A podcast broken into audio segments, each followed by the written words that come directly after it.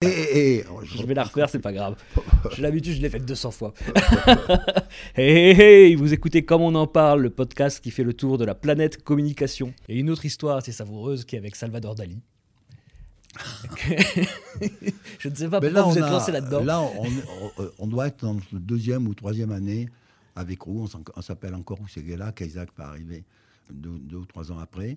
Et on, on court les bâtisseurs de, de maisons parce que c'est la grande mode et qu'il y a tous les vendredis matins, non, tous les, tous les lundis matins, les, les grandes agences immobilières mettaient en compétition des agences pour qu'on leur amène une annonce le jeudi qui serait publiée le samedi et qui ferait le, samedi les ventes du week-end.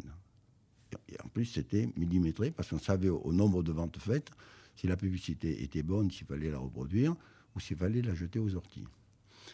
Et donc nous, on était les professionnels de ça, on avait pratiquement tous les budgets im- immobiliers. Et un jour, Publicis, qui s'est dit, mais qu'est-ce que cette petite agence, etc., qui fait de l'agence de publicité immobilière, Publicis décide d'entrer dans la bataille. Nous, on n'avait que des nains comme, comme concurrents. Mais là, tout d'un coup, c'est le, le géant qui est là. Je dis, il faut que je trouve une idée formidable. Ce qui était obligatoire dans ces publicités, c'est qu'il fallait absolument qu'il y ait un dessin d'architecte qui montre le produit fini, puisque disons, disons acheter du vide pour l'instant. Et moi, je me dis, pour taper Publicis, au lieu de faire ce que tout le monde fait, je vais demander à Dali de faire le dessin, qui sera, deviendra une peinture, la peinture du final immeuble. Et je vais la baptiser du nom de Totem, parce que Totem, c'est un mot euh, favori de Dali.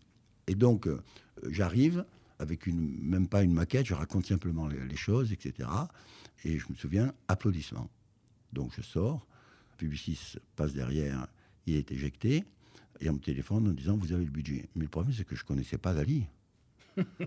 Donc je téléphone à des copains pérignanais qui me prennent un rendez-vous miraculeusement avec lui à New York. Je fonce à New York, j'arrive, je, le- je le retrouve dans un 5 o'clock, hein, et j'arrive, il était là, assis, avec une japonaise, absolument sublime. C'était le grand mannequin japonais de, de l'é- de l'époque. Hein. Et à quatre tables là, il y avait Andy Warhol. Je ne crois pas mes yeux. T'as cette fille sublime, Andy Warhol. J'arrive, je m'assois à la table. Andy Warhol fait un signe. Dali fait un signe à Andy Warhol qui vient se, se rajouter à la table. Et on est là, tous les quatre autour de la table. Et je dis à Dali, Dali me dit Qu'est-ce que vous me voulez? Je veux que vous fassiez une publicité. Mais Dali déteste la publicité. Mais faisiez-vous en fait de. Bon, mais écoutez, est-ce que vous avez la, va- la- la valise de dollars? Je dis Mais oui, elle est là, mais elle est cachée. Euh, évidemment, vous serez payé, vous me direz ce que, vous voulez. bon. Et il me dit Écoutez, je veux bien la faire, mais il faut passer le test de Dali. Bon, ben écoutez, je suis présent. Ben, vous voyez la jeune fille qui est là? Elle a appris la danse balinaise. Et vous voyez ses mains. Elle arrive à branler un homme à l'envers. Oui, eh bien, elle va vous montrer. Et elle descend. Et moi, je suis accroché à la table. Je dis, mais qu'est-ce que je fais? Je me lève, je, me- je planque, je me, mais, il est fou, mais le mec est vraiment barjot. Et Andy Warhol qui, qui, qui, éclatait de rire, etc. Et évidemment, la japonaise s'arrête avant le crime. Et je comprends que c'est une, une farce qu'il devait faire de, temps en temps pour se marrer, parce que c'était au, milieu en plus du Court, qui était l'endroit le plus, le plus couru de New York. Et c'est ce qui m'a permis de décrocher Dali. Trois mois, deux mois après, il était à Paris et il m'a dit mais Je vais vous faire votre dessin, mais je ne peux pas. Dali ne peut pas dessiner une publicité de la main droite. Je dessine- je dessinerai une publicité de la main gauche. Donc il faut que je puisse occuper ma main droite et ma main gauche. Donc je ferai votre tableau et en même temps demander à la plus jolie fille de l'agence si elle est d'accord pour que je fasse son portrait. Alors la plus jolie fille de l'agence me dit oui, je suis d'accord, c'est formidable. Bon, ça, se passait dans, l'hôtel qui a occupé Tali euh, d'habitude. Gala était là, etc.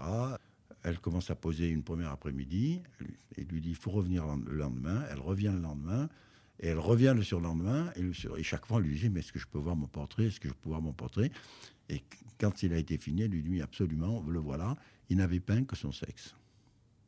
Et il a demandé à être payé avec la valise de dollars. C'était fait 50 000 euros de l'époque. hein. Mais il voulait un Bougros. Bougros, c'était le peintre pompier qu'il était en train de remettre à la mode. Donc moi, je m'étais débrouillé pour trouver trois bougros, pour qu'il puisse choisir entre les trois bougros. Il arrive, il dit, mais ça c'est nul, et ça c'est celui-là qui est le bon, donc on s'arrête sur celui-là.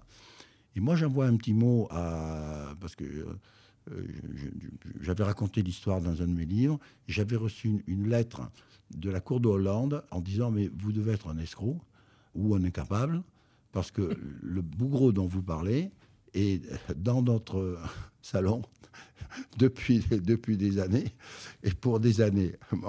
ça veut dire que le bougreau était faux, et il est au musée euh, de Dali, à Figueras.